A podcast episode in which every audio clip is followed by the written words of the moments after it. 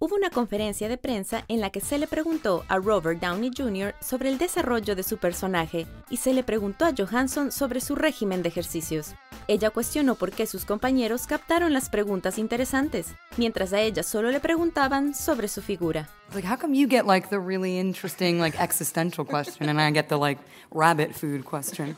De manera similar, parece que le preguntan con bastante frecuencia sobre la ropa interior que usa debajo de su disfraz de viuda negra. ¿Hulk ha destrozado su ropa interior debajo de sus pantalones rotos? Es posible que nunca lo sepamos. Is it inappropriate? To ask somebody what kind of underpants they wear? I didn't ask you what kind. You just asked me if I was wearing any. Esto que acaban de escuchar es el video de YouTube titulado Top 10 celebridades que respondieron hábilmente a preguntas sexistas del canal Watch Mojo español. ¿Cómo es posible que Scarlett Johansson, una actriz millonaria, súper importante, la vida negra, qué sé yo, le pregunten qué color es tu calzón? ¿Cómo le, en plena entrevista de una película le pregunten ese, ese tipo de cosas? Pero lamentablemente son las cosas que suceden. Hay preguntas súper interesantes que se hace a gente importante, pero también preguntas tontas. A veces le echamos la culpa que son los paparazzis, de que ese reportero por las puras estudiado y qué sé yo, pero finalmente yo creo de que ellos dan lo que la gente pide. Si a la gente solamente le interesara, eh, hablemos de arte, hablemos de cosmología, hablemos del espacio y qué sé yo, que le preguntes ese tipo de cosas a los artistas, los reporteros van a ir a los artistas y le van a preguntar esas cosas. Pero como más nos, eh, nos interesa, entre comillas, la tontería o la soncera, obviamente esos son los que los reporteros van a, van a eh, preguntar. Este es el podcast número 122. Yo soy Arroba Sonaraba, que esta semana vamos a mandar al miércoles a las preguntas. Este podcast lo puedes escuchar en iTunes con la aplicación de podcast si tienes eh, dispositivos Apple. Si tienes Android, puedes usar tu Google Podcast, Spreaker, Evox, páginas web o aplicaciones de SoundCloud, Encore, Spotify. Ubicas en todos estos como eh, Lima in Transit, así todo junto, Lima in Transit. Y en, mi canal de YouTube llamado Sonora Bacán el que intento, digo intento porque esta semana subí uno nomás, eh, dos videos por semana, dos vlogs, intento subir a, mi canal. Y también transmisiones en vivo de este podcast, solamente por hoy. Estoy haciendo una transmisión en sábado, pero usualmente ocurren los dos domingos en mi canal de YouTube llamado Sonora Vaca a mediodía hora eh, Lima, Perú. Hoy es día sábado 25 de mayo 2019, 1 y 15 de la tarde en Virginia, Estados Unidos. Al que no me conoce, yo soy de Lima, Perú. Vine hace poquito más de dos años, me mudé a Estados Unidos a hacer mi maestría. Mi viaje empezó por Miami, estuve casi justo dos años en Miami y hoy ya llevo casi voy a cumplir creo como tres meses viviendo ya en, en Virginia, aquí en Estados Unidos, a 30 minutos de Washington, D.C. Yo vivo un poquito en la parte de campo. Eh, no me sorprendería ver una vaquita cruzando y a la carreta de los singles, no me sorprendería. Lo único malo que ya empezó el calor, 30, 32 grados. Ayer salí a andar en bici bajo 32 grados, 32 grados a las 7 de la noche chorreando sudor y eh, las cosas no están muy divertidas. Así que eso es lo único que no me gusta el verano. La primavera es perfecta, pero oficialmente este lunes, que en Estados Unidos es el Día de la Memoria, Memorial Day, se eh, celebra entre comillas, el inicio formal del verano, ¿no? Las vacaciones de, las vacaciones de los bebés del colegio y ya oficialmente el verano para seguir chorreando sudor recién empieza. En Lima yo sé que están en lo opuesto, y empezaron las lluvias, la humedad, en Miraflores no se ve nada en las mañanas, el frío, las mascotas meterse en la cama, la frazadita polar, los perros con su chalequito polar. Eh, ese tipo de cosas ya empezaron en Lima. Mira, estamos eh, sentido opuesto. Esta semana, una vez más, estoy llena de trabajo. De trabajo no mm, de rutina, de rutina, de, ocho, todos los días, 8 de la mañana, 5 de la tarde. Eh, esas cosas me sacan un poquito de roncha, me desespero un poco hacer rutina, pero por eso mi motivación del día es siempre qué voy a hacer después de trabajar, ¿no? Más allá de voy a ir al trabajo, si algo emocionante pasa, no pasa nada emocionante. Todos los días son exactamente eh, los mismos. Tampoco no, espero que caiga un meteorito todos los días, pero todos los días como que mm, son lo mismo. O creo yo que soy vieja y ya he vivido muchas cosas de oficina. Y como he vuelto ahora a trabajar en oficina, dejé de trabajar en oficina porque hice mi maestría y ahora que regresé, regresé a la rutina y ya muchas cosas ya las he vivido y ya no me sorprende tanto ni... Pero bueno, y el hecho de trabajar, alguien me dirá, oye, pero estás en otro país, otro idioma, otra gente, otras caras, es distinto. Es la misma cosa. El idioma no va a ser distinto, pero el trabajo es el mismo realmente eh, donde estés. Eh, esta semana subí un video a mi canal de YouTube del ¿cómo se llama? Washington, no sé, no sé qué cosa, no sé qué cosa, by Ride, un paseo en bici que hice, la verdad no me gustó mucho pensaba ver, porque te lo vendían como que vas a ver los monumentos, vas a pasear y qué sé yo, por un Washington DC que no tiene tráfico, esa parte sí es cierta, pero yo me la pasé media aburrida. Salvo el señor ahí chorreando sangre de la nariz que se cayó, eh, lo pueden ver en mi video, el señor está tirado, no van a ver el accidente, pero mm, no, no me gustó, no me, gustó mucho, pero bueno, fue creo que experiencia única de, de, pasear en bici al menos por Washington DC. Lo dudaría si el próximo año eh, lo, voy a, lo voy a hacer. Esta semana hablando de la bici, he estado ahora con la bici nueva, tres, casi cuatro horas en bicicleta eh, en la semana, eh, o sea, un día. No me di cuenta, yo sigues avanzando, sigues avanzando, sigues avanzando, tres, cuatro horas cuando llegué a mi casa, ¿cómo he hecho cuatro horas? Cuando me empezó a doler la rodilla, ahí es donde me di cuenta, ah, sí, fueron cuatro horas. Pero bueno, empecemos con el podcast de esta eh, semana. Primero vamos a hablar de las noticias que han pasado en Lima, Perú. Finalmente, finalmente no, al medio, vamos a hablar de las noticias que han pasado en el mundo. Y finalmente vamos a hablar un tema de o el tema de la semana, que son las preguntas, ya que no tengo nada emocionante que haya pasado en mi vida, yo siempre intento contar en la semana lo que ha pasado. Simplemente salí a las redes sociales, publiqué, pregúntenme algo. O díganme un tema, díganme un chiste, díganme un chisme, díganme algo en lo que yo quiero opinar. Incluso en la transmisión en vivo que estoy haciendo ahorita, eh, también estoy haciendo para que comenten algo y yo lo pueda eh, comentar en la parte final de preguntas. Pero bueno, empecemos con el Ay Perú de la semana. El Ay Perú es una noticia que nos indigna, puede que nos cause risa o no, pero finalmente tú dices, ay, Perú, cómo suceden todavía estas cosas. Em, la noticia, esta es una noticia medio antigua, pero lo que ha sucedido ha pasado esta semana. Salió una foto de un niño escribiendo, haciendo su tarea, haciendo su tarea debajo de un poste de luz en, Trujillo y todo el mundo pues romantizando la pobreza, que ese es el futuro, ahí se ve la motivación por el trabajo, ahí se ve no la educación de este niño, es va a ser ahí se ve un luchador, ¿no? Un luchador, este, bueno, no, es que es pobre, o sea, es pobre, en su casa no tenía luz, no tenían medidor de luz y la única manera de hacer la tarea es sentarse en la vereda en el poste, ¿no? Y la gente hablando de que el luchador, la motivación, no, no, no tiene luz. Y bueno, este chico, eh, este niño se hizo famoso por las redes sociales, los periódicos que retuitearon en el mundo, digamos, se hizo famoso. Este niño recibió la ayuda del, del alcalde de, de ahí de, Trujillo, eh, le pusieron medidor de luz en su casa, eh, varios colegios le hicieron varias condecoraciones a este niño y eh, esta semana o estas últimas semanas recibió la visita de un empresario árabe. Tú dices, ¿qué hace un empresario árabe en Trujillo? Finalmente llegó Jaco o Jaco, Jaco Mubarak, llegó eh, se conmovió por esta historia de este niño y dijo, yo lo quiero ayudar. Entonces, él lo que ha hecho, le ha arreglado la casa, le ha dado eh, dinero, le ha dado trabajo a la madre, hay muchas cosas las que este, este empresario millonario ha hecho. Y él prometió o mejor, más que prometer, dijo, yo, esta es la plata, voy a arreglar tu colegio. Vamos a hacer salones de cómputo, vamos a ponerle buena luz, vamos a, acercarlo también para ponerle seguridad, porque acá ponemos computadoras, se roban todo mañana. Hagamos algo bueno por tu colegio, no solo para ti, para todos los niños eh, que van al colegio, para el futuro del país. Mira, empresario árabe, que no tiene, no sé qué hace en Perú, cómo conoció a Perú, no sé. Eh, y ya, listo, él hizo los planes, esta es la plata que vamos a invertir, esta es la planificación, empecemos, ya, listo, pone la primera piedra. Y el Ministerio de Educación dijo, oye, oye, oye, hijito, ¿a dónde vas? Oye, árabe, ¿a dónde vas tú? Tú no vas a implementar nada, tú no vas a arreglar ningún colegio, porque nosotros como Ministerio de Educación ya habíamos planeado arreglar este colegio en el 2020. Así que hoy, mayo 2019, tú no puedes empezar nada, te quedas sentadito ahí. Así que lamentablemente el ministerio no lo ha podido, no ha podido, este, lo, ha frenado, ¿no? Y este príncipe empresario, ¿quién será ese señor árabe? Lamentablemente no ha podido ayudar nada. Así que, bueno, es parte, es parte de. No, no, no sabremos muy bien, por eso les digo, ¿qué es un empresario árabe en Perú? O sea, por un lado está, está bueno, está bueno que lo ayude este, no solo a él, no solo al colegio y qué sé yo, pero también el hecho de cuáles son las motivaciones, las intenciones de este señor. ¿Qué hace en Latinoamérica un árabe? ¿Qué hace en Perú? ¿Qué hace invirtiendo plata?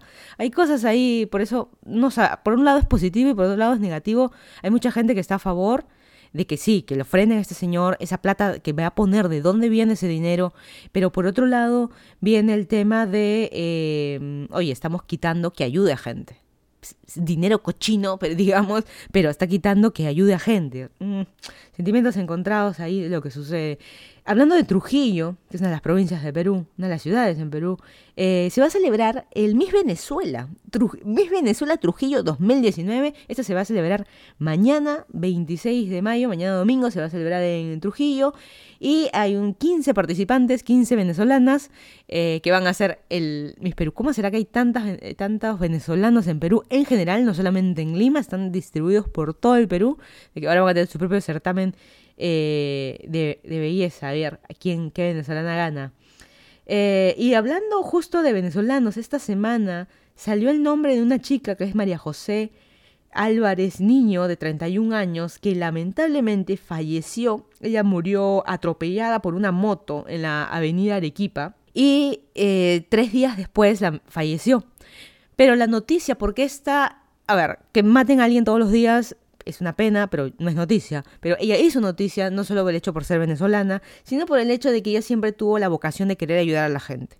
Y cuando falleció, ella donó sus órganos. Y al donar los órganos le ha salvado la vida, podemos decir, le ha mejorado la vida, le ha alegrado la vida a cinco peruanos. Y por eso la cara de ella está en todos lados y un poco la campaña de donación de órganos. Obviamente, el tema de donación de órganos, de con mis hijos no te metas, el tema de la de este de que si eres vegetariano vegano, es una decisión personal. El que quiera donar órganos depende de cada uno. En tu DNI pones sí o no, le puedes salvar la vida a otra persona. Si quieres no, déjeme con mis... A mí no me, no me, cortan como, ¿cómo es? Como, no me cortan como una vaca. No sé si han visto cuando en la morgue no te cortan bonito y te vuelven a cerrar bonito, te ponen con pabilo y sacan así. Obviamente hay un, un, control porque estás donando órganos y en, se hace eso en el hospital, no en la morgue. Y no sé, hay, hay sentimientos encontrados, la gente que quiera donar, bienvenida, le está salvando la vida a alguien. Y, y nada, se hizo famosa esta, esta chica. Es una pena, la verdad, que haya muerto atropellada por un motociclista en la avenida Arequipa, pero como dicen, algo malo y tuvo una, una buena acción a fin de, de cuentas. Y esta semana, no sé si es bueno o malo, el Congreso decidió prohibir cobrar chinita en los baños, cobrar chinita, cobrar eh, en los baños, para entrar a un baño público.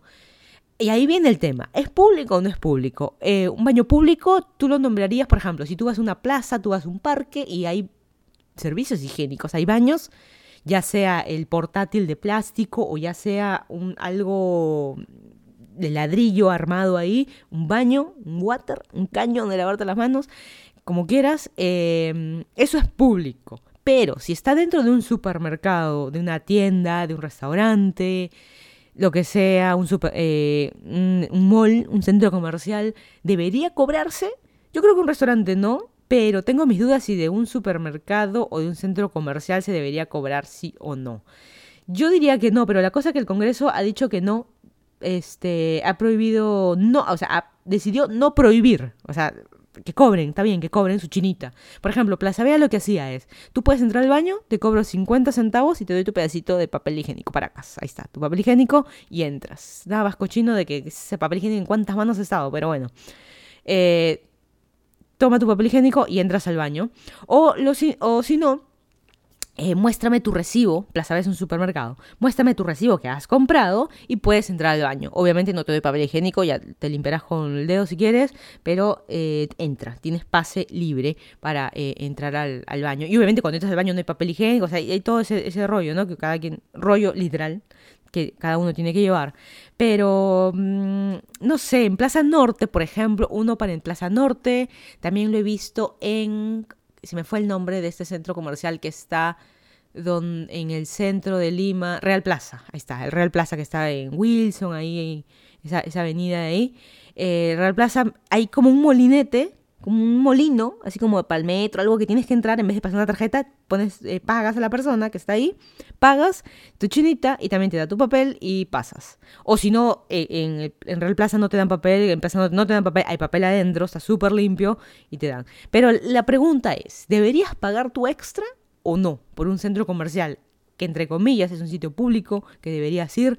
Cuando es un restaurante hay como que dudas, ¿no? Porque hay gente que entra para, no consumir nada y no entra al baño.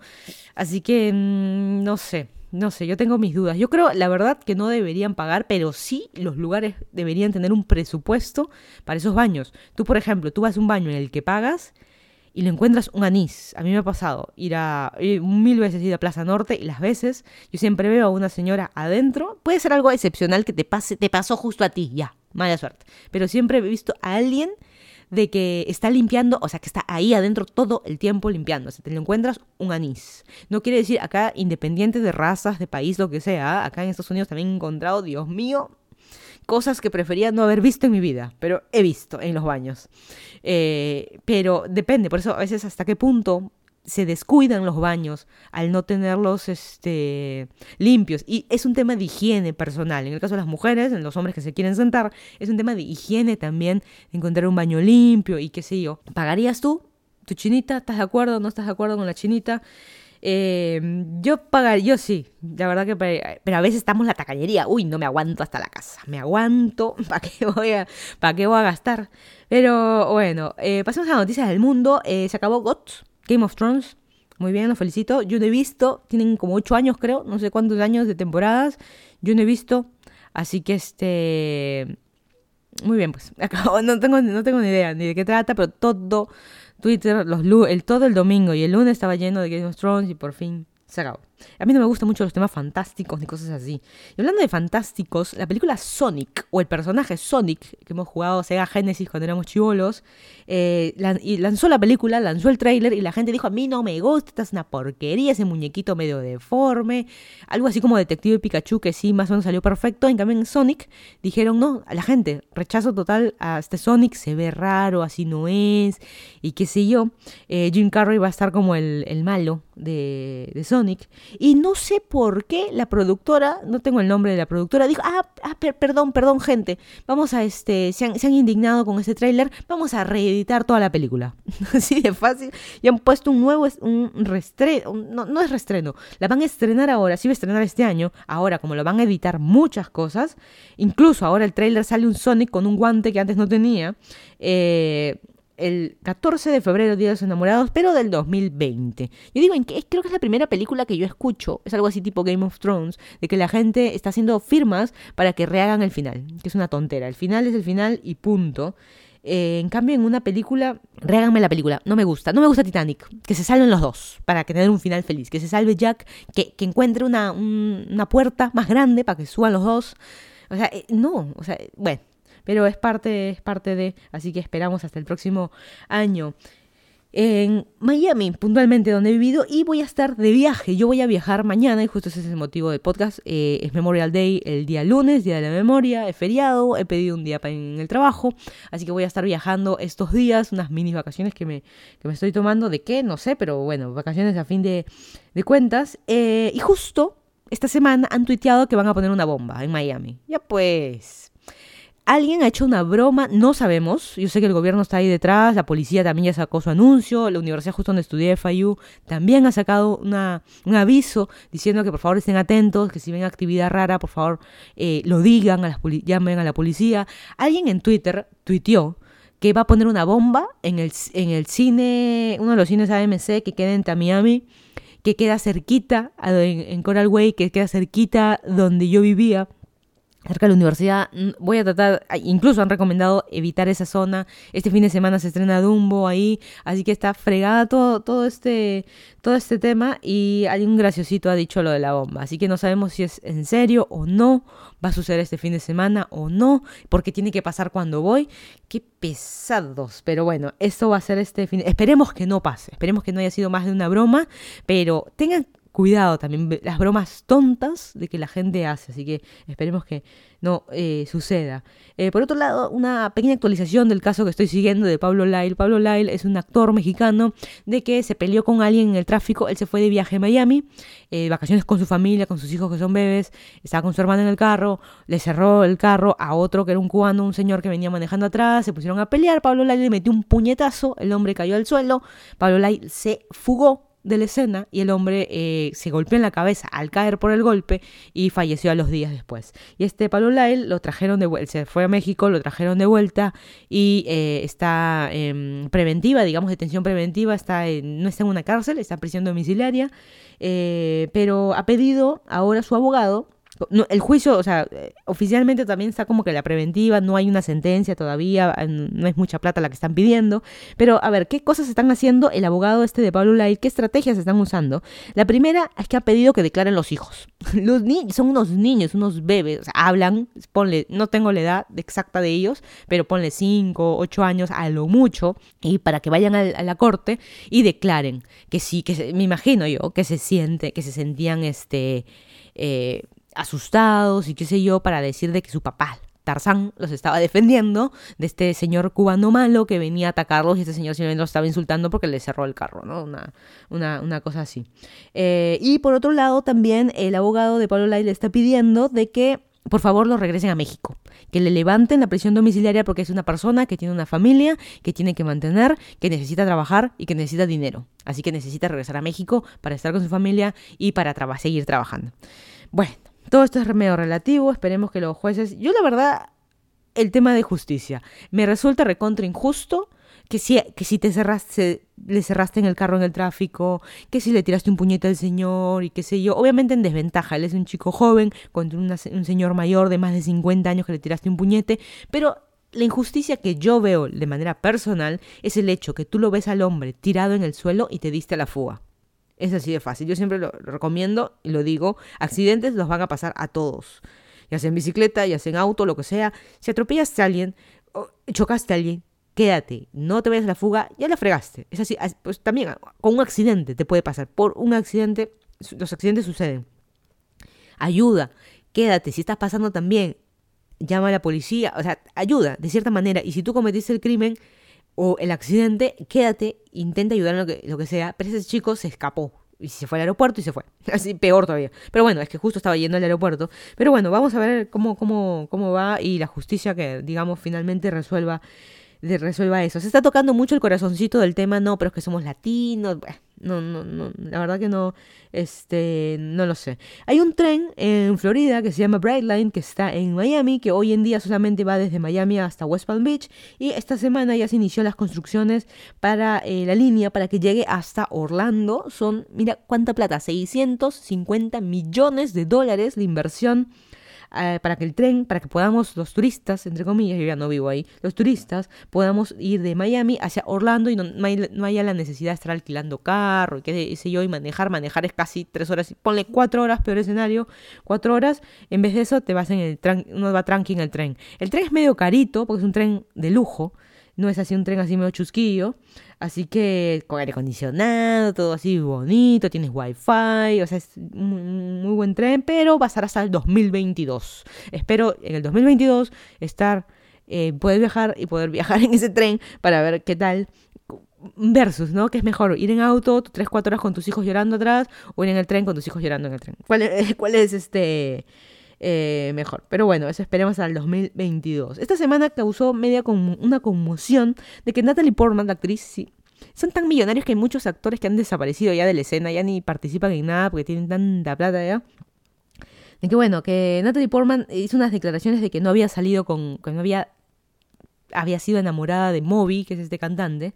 Y eh, Moby lo que hizo fue eh, simplemente un posteo en, Instagram, incluso con la foto de los dos, justo el calato, o sea, sin polo, justo no había otra mejor foto, ¿no? Esa. Y él dijo que eh, Na- Natalie Portman está mintiendo, que realmente ellos han salido, fueron enamorados durante, en el año 99. Lo preocupante del asunto, y que todo el mundo ha salido a decir, de que eh, la relación de ellos, por más que hayan salido, entre comillas, realmente no fue nada serio, porque Moby tenía 34 años en el 99 y Natalie Portman tenía 18. O sea, tú te das cuenta de eso. A ver, a los que tienen 34, 30 años para arriba, 40, 50, ¿saldrías con alguien de 18? Mira, yo a mi edad, a mi vejez viruela, por más que un chico lindo, que veo mucho acá en Virginia, hay muchos chicos que salen a correr, sin polo, chicos, chicos muy lindos, pero si veo que tiene 16, 17, 18, a cualquiera que tenga de 25 para abajo, yo no lo miro. O sea, lo miro, mejor dicho, lo miro con ojos de inocencia y no lo toco. O sea, es, es así. Pero este me había dicho, no, nosotros sí hemos salido, hemos estado. Y Natalie Portman no le dio la importancia porque tenía 18 años y lo vio como un ena- enamoradillo cualquiera, como que salieron y punto. O sea, no pasó nada. Pero Moby, no, sí fue algo serio. Pero ¿por qué pasan estas cosas? Porque ¿qué hace alguien de 34 años saliendo con alguien de 18? La verdad que qué, qué, qué miedo este tipo de, situaciones y, yo creo que pensemos dos veces. Es distinto cuando alguien de 60 sale, sale con alguien de 30. Es distinto cuando alguien de 30 sale con alguien de 18. Pero bueno, estas son las declaraciones que dio Moby esta, esta semana. Y no sabía si ponerlo en el lado de Perú, lado internacional, pero en Acapulco, México, expulsaron de un avión a Laura Bozo. Qué vergüenza, qué pena.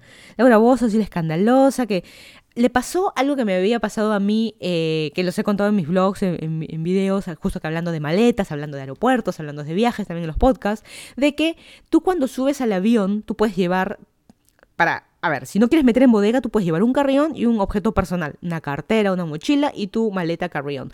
Pero si el avión está lleno, vamos a suponer, por más de que tú tengas eh, business o VIP o yo soy la reina del mundo y subas primero, pero si llegaste tarde y vas al avión cuando ya ya subieron todos los pasajeros y no hay sitio, te tienen que quitar la maleta. A mí me ha pasado que, pero el lado opuesto, yo soy la reina del mundo, yo soy pobre, así que subíamos hasta el final en American Airlines, por ejemplo, subimos en grupos y los grupos misios subimos hasta el final cuando ya no hay espacios para poner la maleta. Y en ese caso, ¿qué se hace? La aerolínea te la quita te la quita y te dice, no, la tenemos que poner en bodega, y eh, te dan un, a mano, te apuntan el, el, papel o con sticker, pero a mano y un lapicero ahí, ya toma, llévate este, este es para ti y este para la maleta, ya, y se lo meten a bodega. Los temas están, y yo he visto a gente que se molesta, porque ¿qué pasa si justo ahí en el carrión tienes plata? Tienes las joyas, tienes, he visto a gente con sus drones ahí, y no, señorita, no me quite la maleta, este es un dron, lo van a meter, eh, lo van a aventar mi maleta, por eso viene conmigo y vienen las peleas. Pero esa Laura Bozo hizo todo el escándalo, la bulla, que tú sabes quién soy yo, que mi mamá me mima, todos los escándalos, y la bajaron del avión por... A ti no te pueden bajar del avión por pelearte, pero sí por presión de los pasajeros. Y yo me imagino que Laura Bozo, que es media malcriadita, habla recontra fuerte, se cree la, eh, ¿cómo es? la última Coca-Cola del desierto. Eh, la gente hasta aplaudió cuando la bajaron. Pero bueno, qué vergüenza, no pasen esas vergüenzas. Y a veces por eso les digo, es relativo. Yo siempre digo que si vas a viajar con algo de valor, tú también piénsalo y cómprate un pasaje business, un pasaje de que sepas que no vas a tener problemas. Yo que soy mí, si a mí me, ¿qué me van a quitar? El calzón viejo. No, o sea, no, no tengo valor o sea, vamos a suponer, o vamos a suponer que la aerolínea te, per te, perdió la maleta porque no la tenías contigo, ¿no? El carrión siempre va a ser, y siempre se recomienda, el carrión siempre una muda de ropa, si tienes los hijos chiquitos también, muda de ropa ahí por si acaso ante la emergencia, ¿qué pasa si la aerolínea te perdió las maletas grandes? O por X motivo van a llegar después las maletas grandes. Por eso, siempre, pero, bueno, es relativo lo que pueda suceder.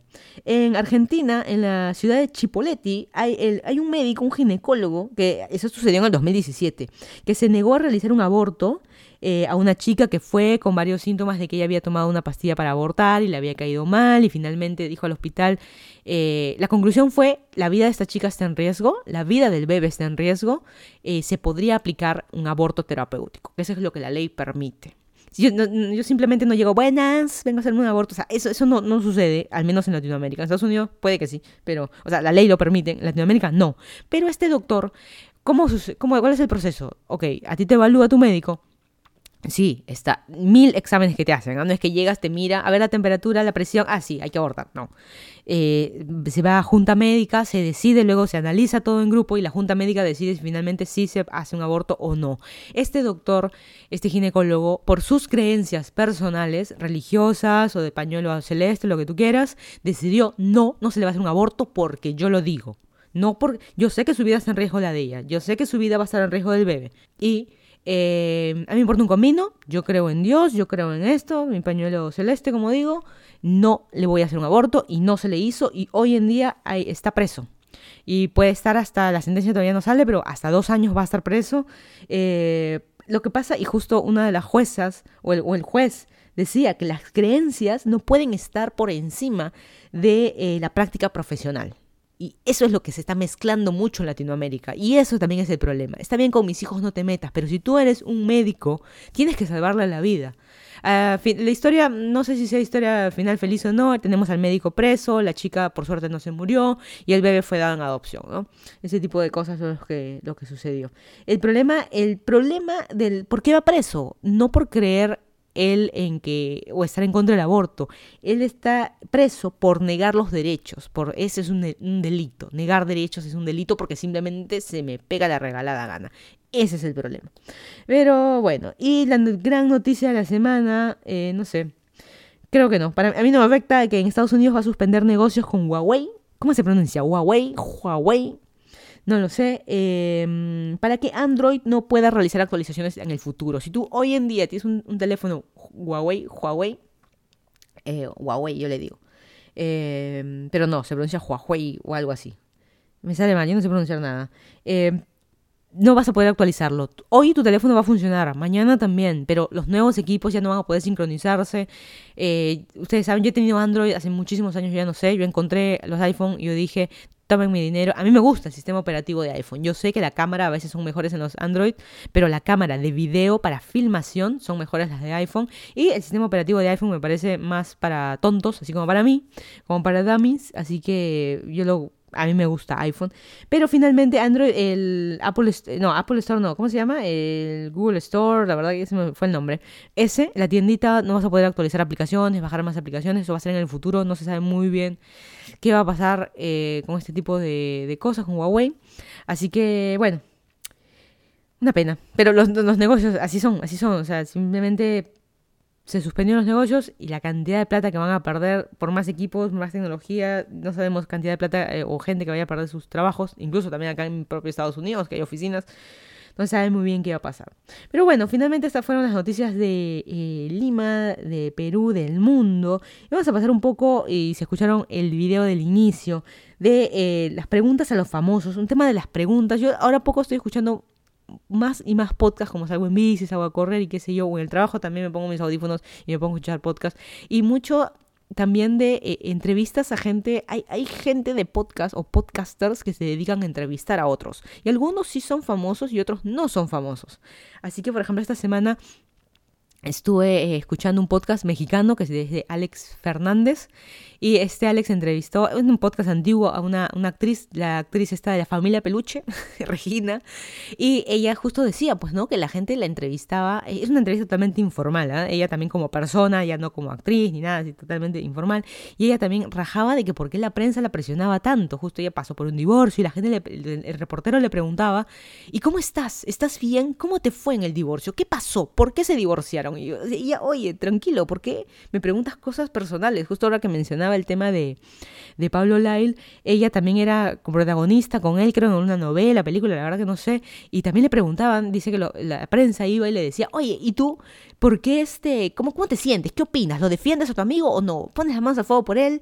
¿Está bien lo que hizo? Y oye, el, el accidente fue él, o sea, la justicia se encargará a mí, ¿qué me preguntas? O sea, haz tu trabajo, o sea, has estudiado tantos años en la universidad para preguntarme, así como Scarlett Johansson, el color de calzón. O sea, ¿qué, qué tiene, qué tiene este, que ver, no? Y bueno, y es algo que yo lo he notado, este tipo de preguntas y cosas. Ustedes saben de que ahora, an- antes, antiguamente, las celebridades era la gente que salía en la tele, ¿no? Y hoy en día las celebridades también, o, o la gente, ya no, no digamos celebridades, barra influencer, barra gente conocida, puede ser, ser un youtuber, un instagramer, alguien así medio famosillo que ya reconoces de nombre, reconoces de cara, que tus hijos también reconocen. A veces pasan al lado tuyo en la calle y no te das cuenta, porque tienen mucho menos maquillaje que lo que tienen en su canal de YouTube. Algo así como los actores, pero no. Eh, así que hay mucha gente que ya es conocida, digamos, que manejan millones de eh, suscriptores en YouTube, por ejemplo, millones también en Instagram, y la gente lo sigue, y no necesariamente tienes que ser famoso, hay algunos que hacen este DIYs, que te muestran, este, hagamos este plastilina, ¿no? por decir algo. Mira el maquillaje, qué sé yo, pero hay gente que es profesional, gente que son médicos, son nutricionistas, ahora que está tan de moda este tema de vegano y qué sé yo, eh, las dietas, bueno, la de bajar de peso es, es de toda la vida, pero gente que ha estado ahí y gente que ya las reconoces y gente que te da su tiempo. Por ejemplo, yo siempre está, hay una nutricionista española que yo sigo, que se me acaba de ir su nombre, tan famosa y que tanto la sigo que se me acaba de ir su nombre, eh, y ella dice, yo no respondo preguntas porque son preguntas de consultorio y yo he estudiado una carrera para, es por ejemplo, por decir algo, ¿no? O sea, la leche, eh, ¿por qué soy intolerante a la lactosa? ¿No? Eh, ella te puede decir la- lo que dice la ciencia, pero a ti, tú, ¿por qué eres a la lactosa, eh, hay que hacerte exámenes, te tengo que evaluar a ti, ver, quién eres tú, yo no sé, tienes que venir a mi consultorio. Y, y, ella defiende, yo he estudiado para esto, es mi profesión y se me tiene que pagar. Porque hay gente que dice, ah, no, yo quería una pregunta gratis. Ah, no me sirves, si no me puedes ayudar, no me sirves, ¿no? O sea, una cosa así. Y por eso se mezcla mucho el tema. Lo que pasa es que en YouTube, y voy a hablar puntualmente de YouTube, hay gente profesional y hay gente que se dedica a tontería y media. Se me fue el nombre, Mr no sé qué cosa, que en Estados Unidos él se dedica a, por ejemplo, el otro día hizo un video, llenemos mi patio de canicas. Y lleno su patio de canicas, así de fácil. Voy a una tienda y compro todo. Sí, fue un supermercado y compró todo. Él maneja en efectivo, maneja un montón de plata, maneja millones de dólares, eh, porque empezó así, haciendo sus videos tontitos. Mr. Beast, creo que se llama, señor bestia, y a lo bestia, realmente hace eso, y lo que hizo fue comprar toda la tienda, y a él le parece gracioso. Oír, le dio un indigente, creo que un millón de dólares, la verdad que no sé, y lo grabó en video, y, y ese tipo de, de cosas. Por tienes los dos lados, el lado profesional, cosas realmente interesantes de ciencia, de salud, de vida que te pueden ayudar, motivacionales, psicólogos de verdad. Tampoco no hay que dejarnos llevar así, tipo como una raguana, esta chica que sí, hace este ejercicio, sí, hace este dieta, sí, esto, y ella no, no es certificada de médico ni nada, simplemente fue su experiencia personal. Y yo no le tomaría tanto, tanta fe a un youtuber que me dice algo que no tiene experiencia o que no sabe. Por eso tienen los que hacen tontería y media de retos de la canela y por otro lado tienes a la gente profesional.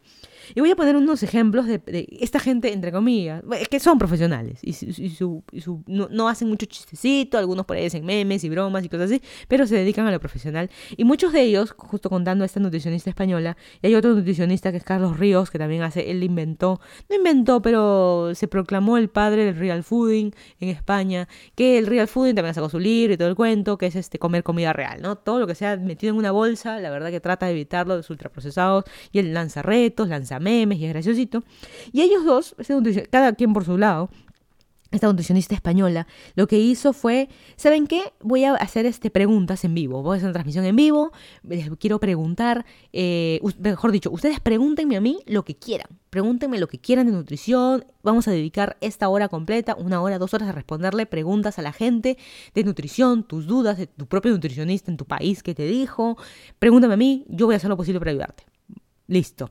La primera pregunta y la pregunta que todos le pusieron like y la pregunta que todos querían saber si la repetían era, mira, tienes una hora de una profesional de nutrición delante tuyo y le puedes preguntar lo que se te pega de la gana, este es tu momento, una consultoría gratis. La pregunta fue, ¿por qué eres gorda si eres nutricionista? Me río porque, ¿cómo le van a preguntar eso? Carlos Ríos, el padre del real fooding, también, transmisión en vivo, Pregúntame lo que quieran, vamos, voy a ayudarlos con el tema de la comida, leamos etiquetas juntos, resolvamos sus dudas, riamos, hay que reírnos un ratito también, pero hagamos las cosas serias, hagamos las cosas bien para nosotros, para nuestros hijos, para nuestros padres también. Primera pregunta, ¿tienes enamorada? ¿Qué tiene que ver? ¿Qué tiene que ver en el asunto? Son preguntas que, que veo. El otro día estaba viendo también, yo sigo por Instagram a una cantante mexicana que vive en Miami justo, que se llama Litzy, que está... Hay todo este grupo de... No sé si han visto, los que están muy pegados con el tema de la música mexicana y que de los noventas, hay un tour que se llama Los Noventas Pop Tour, que han juntado a varios grupos, han juntado a OV7, Magneto, Mercurio, el grupo Jeans, todo ese grupito de gente, y Menudo también en su momento, y los han este y han salido por México a hacer varios conciertos, llevan varios años haciendo. Eh, yo iría, la verdad, si pudiera, iría a uno de esos conciertos, me resultaría divertido. Todas las canciones populares nada más de cada grupo. Y ahí esta chica Litzy, de que lo que hizo fue este también, voy a hacer una primera vez que hago una transmisión en vivo en Instagram y qué sé yo, vengan, pregúntame lo que quieran, y qué sé yo, porque después de tiempo que ella salía, porque ella se ahora es actriz, ya no, ya no canta mucho, simplemente son los conciertos y bla bla bla bla. Primera pregunta y al final es una pena, ella dedicó una hora a hacer una transmisión en vivo y los primeros 30 minutos fue explicar por qué está gorda. Entonces le preguntaban, pero ¿por qué pasó contigo que has subido de peso? ¿Por qué te tapas mucho? ¿Por qué en los conciertos no sales calata como salen las otras? Y los 30 40 primeros minutos de su transmisión en vivo fueron explicar, ella pedir, prácticamente pedir perdón de que está gorda. O sea, ¿qué tiene que ver? ¿Qué tiene que ver? O sea, son cosas este, así, o hablar de la ropa, que porque la ropa para gordas es mejor que para flacas y cosas así, que no tiene, no sé, cosas sin sentido. Y yo digo, ¿y por qué? O sea, al final más es lo que vemos de, de, de que otras cosas, ¿no? Y es igual como los influencers, ¿no? Los influencers también algunos nos burlamos de, ay, me están preguntando de qué marca es mi ropa. Y a veces sí, ahí está influencer peruana, Fashion Addict, me parece que así es su... que es Carolina. Eh, Fashion Addict de que lo que hace es este... Ella hizo una pregunta, porque ella siempre pone, esta es mi ropa de hoy para ir a la universidad. Desde el zapato hasta la vincha la taguea. O sea, tiene cinco o seis marcas puestas en la foto. Y hay gente que le puso, no seas ridícula, no hagas eso, es una tontera. Y ella, y ella lo comentó, dijo, oye, hay gente que me está diciendo que esto es ridículo. ¿Ustedes quieren que siga poniendo marcas en mis historias de Instagram? ¿Sí o no? Y la gente, 90% respondió que sí. Ella no sé si la siguen millones, pero sí tiene bastante, bastante gente Carolina. Así que también a veces es cierto eso de que toda la gente está preguntando y sí. Y bueno, y las marcas, algunas le están pagando, sí, y sí, también. Eso también es cierto. Y bueno, yo por mi lado he salido a hacer preguntas. Yo dije, yo no soy famosa, yo no soy influencer, ni celebrity, ni profesional, porque esto lo hago como hobby. Eh, tanto del podcast, tanto YouTube, lo hago como hobby. Y salí a Instagram, a YouTube, mi canal de YouTube, y salí a, um, aquí a mi transmisión en vivo también, a hacer preguntas, eh, que me hagan preguntas, pregúntame lo que quieras. Yo siempre digo que me pregunten algo que no estoy viendo. Y esta este podcast ya he hecho antes también de preguntas, pero vamos a leer un poco las preguntas que me han hecho. Eh, empezamos con las preguntas de Instagram. La primera, Alfonso Vera 12, ¿te gustaría conocer Europa?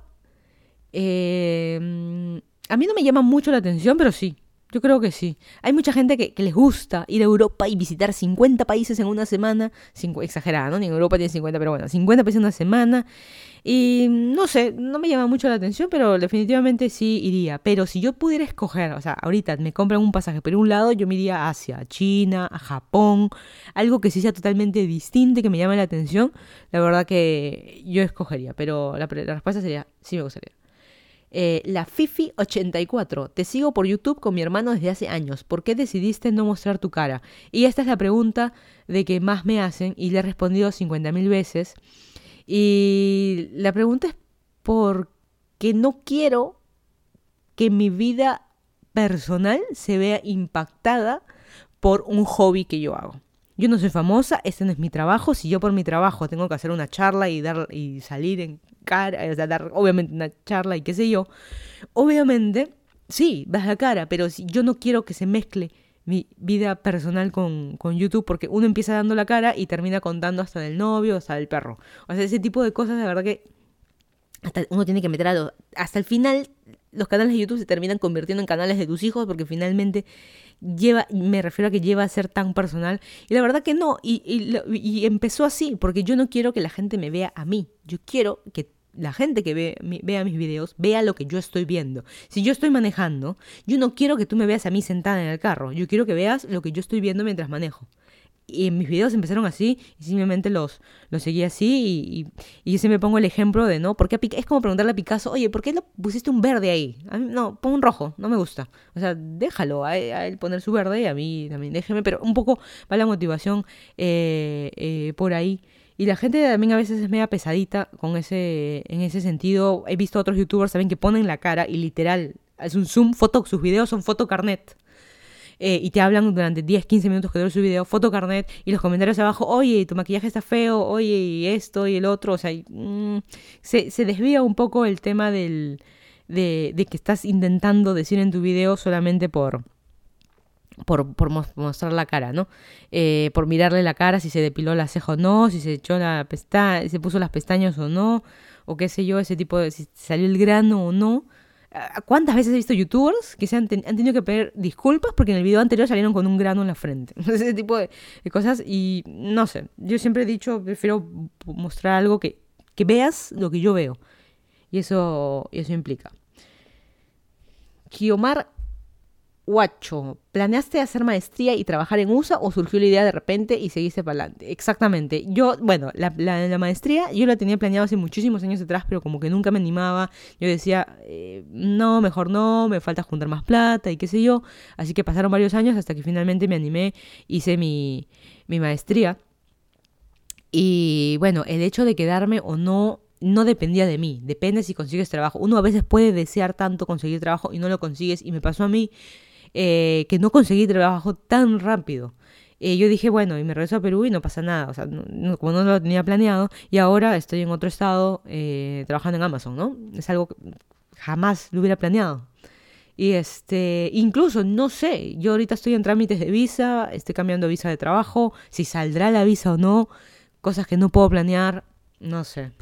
Hay gente que sí, justo el otro día en el trabajo, eh, somos varios los que estamos postulando para visas de trabajo y en teoría estamos todos en el mismo bote, ¿no? Estamos compitiendo eh, en el avión, ¿no? Sa- saquemos peso del avión, ¿no? Una cosa así, porque estamos compitiendo todos por los mismos cupos de visa, digamos.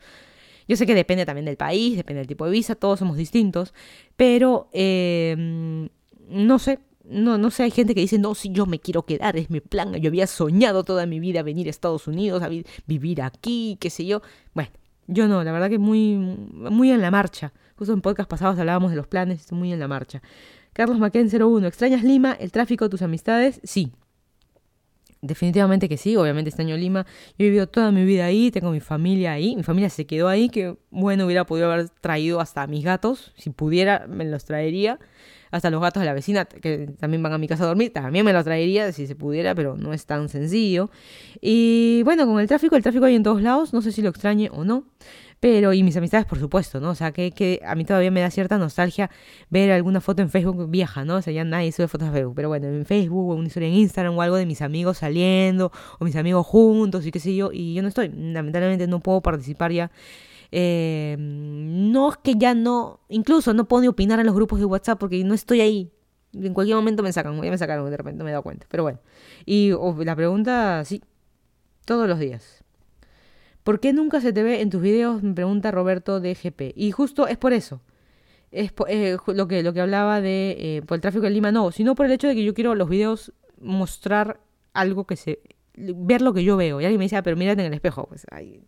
No, no va por ahí, ¿no? Y por el, otro lado es la vida personal. Es decir, yo que soy una persona común y corriente, obviamente yo no soy famosa.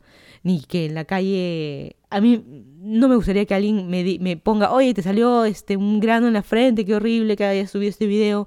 O alguien que me en la calle, oye, yo te conozco, tú eres del canal de YouTube, que no sé qué. O sea, por más que sean cosas entre comillas normales, si de por sí ya tengo un montón de haters por mi color de piel, porque ven por mis manos, imagínate lo que sería mostrar la cara, imagínate lo que sería eso, o sea, la verdad que mm, hay mucha gente que se arriesga y lo hace, y creo que la mayoría, y no es un temor ni nada, sino simplemente no me, no, no me interesa hacer ese tipo de videos. Eso es lo que, lo que sucede.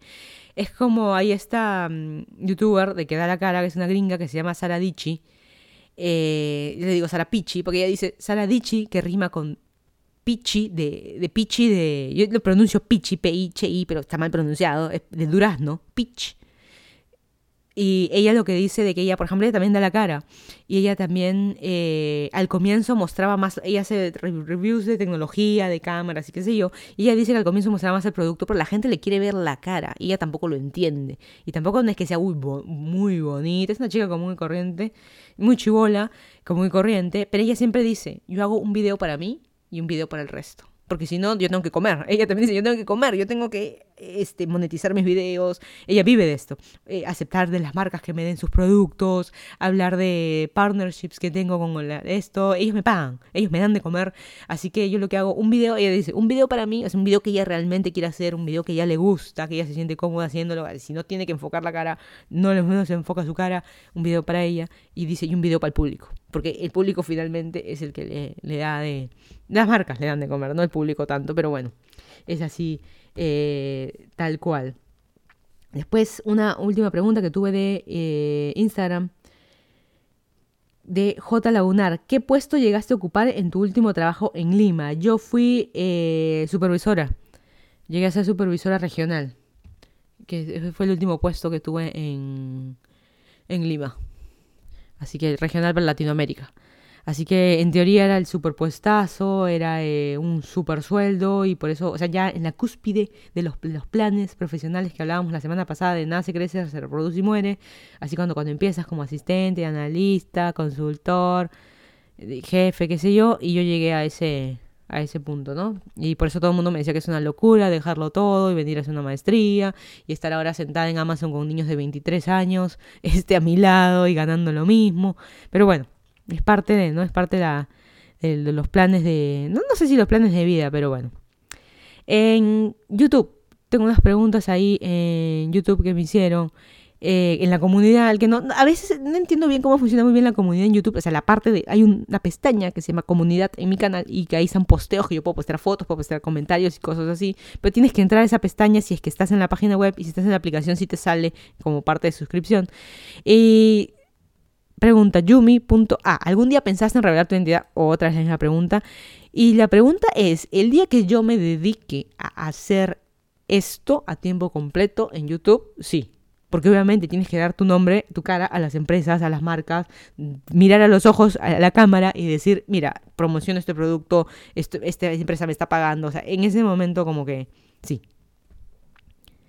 Pero no lo tengo pensado. A mí esto es un hobby, nunca lo he pensado despegar como para decir, sí, yo me quiero dedicar a esto, lo voy a hacer, quiero vivir de ser youtuber, quiero vivir de ser influencer. Eh, no, yo lo veo ahorita como un hobby, mi mayor ingreso obviamente siempre va a ser mi trabajo de oficina. Y no es que no me guste, sí me gusta mi trabajo de oficina. Silvia Almeida López, ¿cuánto costó la maestría que hiciste en Estados Unidos? ¿Cómo fue el proceso de ingresar? Eh, la maestría costó algo de 25 mil dólares, solo la maestría. Aparte tienes eh, los gastos de vida, que si quieres comer una lata de atún, que si quieres vivir en, una, en un sitio de que no tenga ni para lavar la ropa y baño compartido, depende de cada uno, pero la maestría solo 25 mil.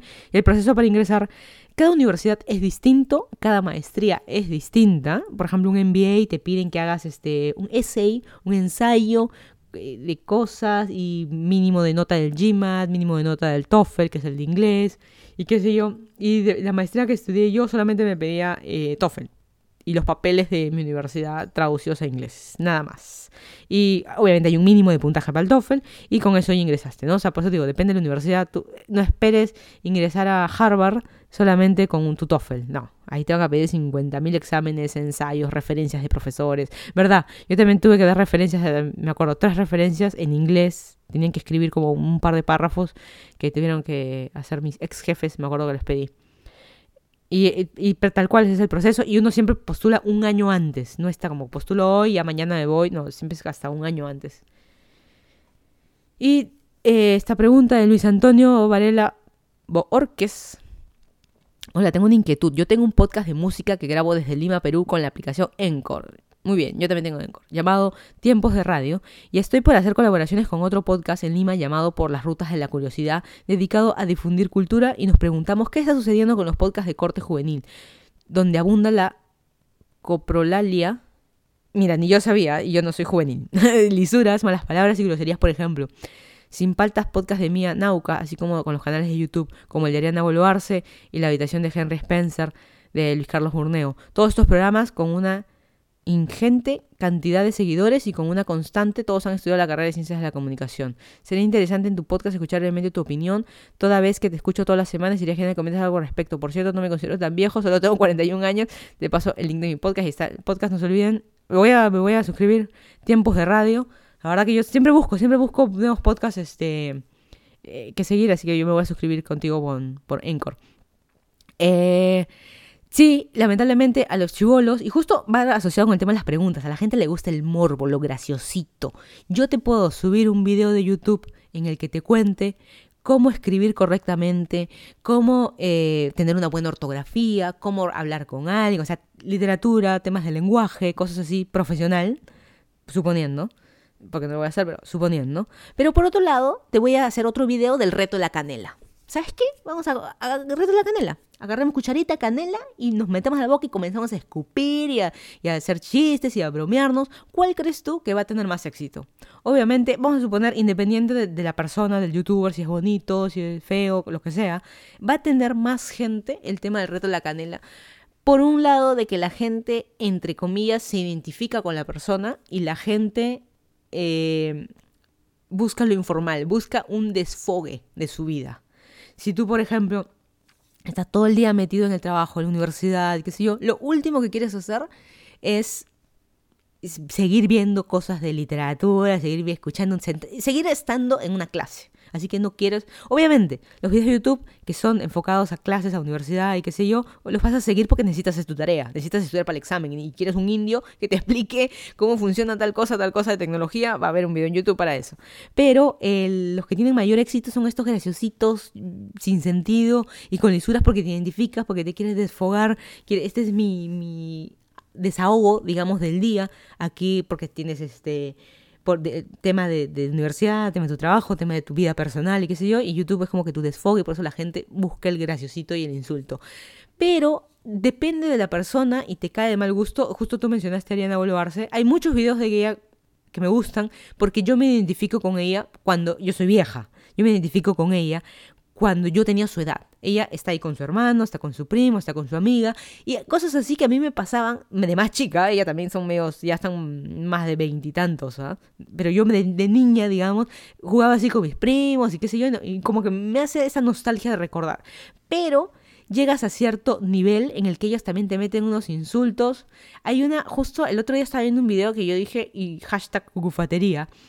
No me acuerdo si era en el que estaban tomando alcohol o estaban comiendo comida así, algo random, o sea, como, ponle, estaban comiendo eh, yogur con queso parmesano. Y, y, ahí empezó el chiste, ah, a ti te gusta que te la metan por atrás y no sé qué cosa. Yo, yo como que reaccioné, oye, ¿qué es esta estupidez que estoy escuchando? Este insulto que te... Sin tocar temas LGTB ni qué sé yo, o sea, oye, tranqui, también los chistes, pero a veces se les pasa la mano. Y lamentablemente esos para mí como vieja, que se les pasa la mano, para los chivolos les resulta súper gracioso y eso es lo que vende. Es así como una, como tú dices, ¿por qué la Mona Lisa no tiene tanta gente como una foto de Kim, Kardashian Calata, ¿no? O sea, ¿por qué? Si tú pones un video de la Mona Lisa en el Louvre, en el Museo Este, versus el video porno de que eh, Kim Kardashian hace muchos años se tuvo, ¿quién, ¿quién crees tú que puede tener más vistas? Porque el morbo puede más, ¿no? El chistecito puede más. Así que este... Es una pena, pero lamentablemente pasa así. Es como, por ejemplo, hay otro youtuber que es el Kakash, así se llama. A mí no me gusta. Él, por un lado, promueve el tema de política, promueve el tema de noticias, promueve el tema de, eh, de estar informado. Por eso él hace algo del informante, el informado, la verdad que no estoy muy segura. Pero la manera de que él se expresa, él así todo achorado, sin polo y qué sé yo, yo no estoy de acuerdo. Pero a la gente le gusta porque le gusta así la criollada, ese, ese tipo de tema la conclusión es, ok, entonces si queremos tener éxito nos tenemos que calatear, tenemos que hablar estupidez y me, tenemos que hacer chistecito. Sí, lamentablemente hoy en día es así. Esa es la, incluso en la televisión también, esta es guerra, porque los chores de las chicas, los, shorts son tan cortitos, tanto escote, porque eso es lo que vende. Y lamentablemente eso es eh, lo que tiene más vistas, lo que tiene este, más cosas, ¿no? Esa es una, esas son las cosas que eh, suceden. Y bueno, finalmente ya nos quedan pocos minutos. Voy a leer un par de preguntas así al azar de esta transmisión en vivo. Eh, Rufo y Rex, ¿alguna vez se enfermó en USA? Sí. Me he enfermado gripe fea y que he tenido el hospital, no el hospital, la, la posta médica de la universidad pastillas, también me lesioné, eh, yo soy operada en la rodilla, también estuve mal la rodilla que no pude caminar y también tuve que ir a un sitio médico en Estados Unidos. Y finalmente el último que fue este año que tuve un accidente, eh, me, eh, me, atropellaron, iba a decir, bueno, sí, me atropellaron el año 2017, pero este año tuve un accidente que me abría el mentón y me tuvieron que poner seis puntos al hospital y no tenía seguro médico. Es muy divertido, ni lo que he tenido que pagar. Y tengo así video pendiente que lo tengo que subir para que vean cuánto he pagado, Dios mío, de que mis dos primeros meses de sueldo aquí en Estados Unidos han sido dedicados para pagar esa factura. Así que ahí va tu, tu, respuesta. Y conclusión, siempre tengan seguro médico. ¿Qué serie estás viendo en Netflix? Me pregunta Juan Carlos Segura. No tengo Netflix. Tenía, tuve un mes, el gratuito. Tuve dos meses, el gratuito, y de ahí me olvidé que lo tenía y me cargaron el segundo mes. Y películas así aleatorias. Y yo lo que sí tengo es este Amazon Prime y veo una película al mes, a lo mucho, si encuentro algo en una serie, si tú entras a mi historial de ahorita de Amazon Prime, vas a encontrar este The Cosby Show, que yo siempre, independiente de los temas de Bill Cosby, eh, las, como serie, eh, yo le he visto en meses, me tomó ver todas las temporadas, así que está ahí. Y también ahora un poquito vi una película que se llama Life Itself, que me hizo llorar. Así que de los creadores de This Is Us y Vas a llorar, Eh, es una buena, buena película con, con este Antonio Banderas y demás. Es una mezcla de inglés y español. Es una película media rara. Y, eh, ah, verdad. Y la serie que he visto, vi la semana pasada, me parece. No es una serie, es un documental Fed Up que habla del azúcar y que vamos a morir y todo eso. Y justo esta semana, hoy es el día número 6, Fed Up, el documental, y estoy grabando un video acerca de eso, eh, te propone un reto al final. Deja el azúcar por 10 días. ¿Lo puedes lograr? El azúcar agregado, no, no, no, no que no te comas una fruta no, la galletita, la gaseosa, déjala por 10 días. ¿Puedes? Eh, por todas las implicancias que tiene el azúcar como veneno y también para la industria, ¿no? Que estás comprando menos. Eh, y lo estoy haciendo, estoy en el día 6. No me siento morir todavía. Pero es para pensarlo. ¿Tú qué responderías si alguien te pregunta, ¿de qué color estás llevando el calzón?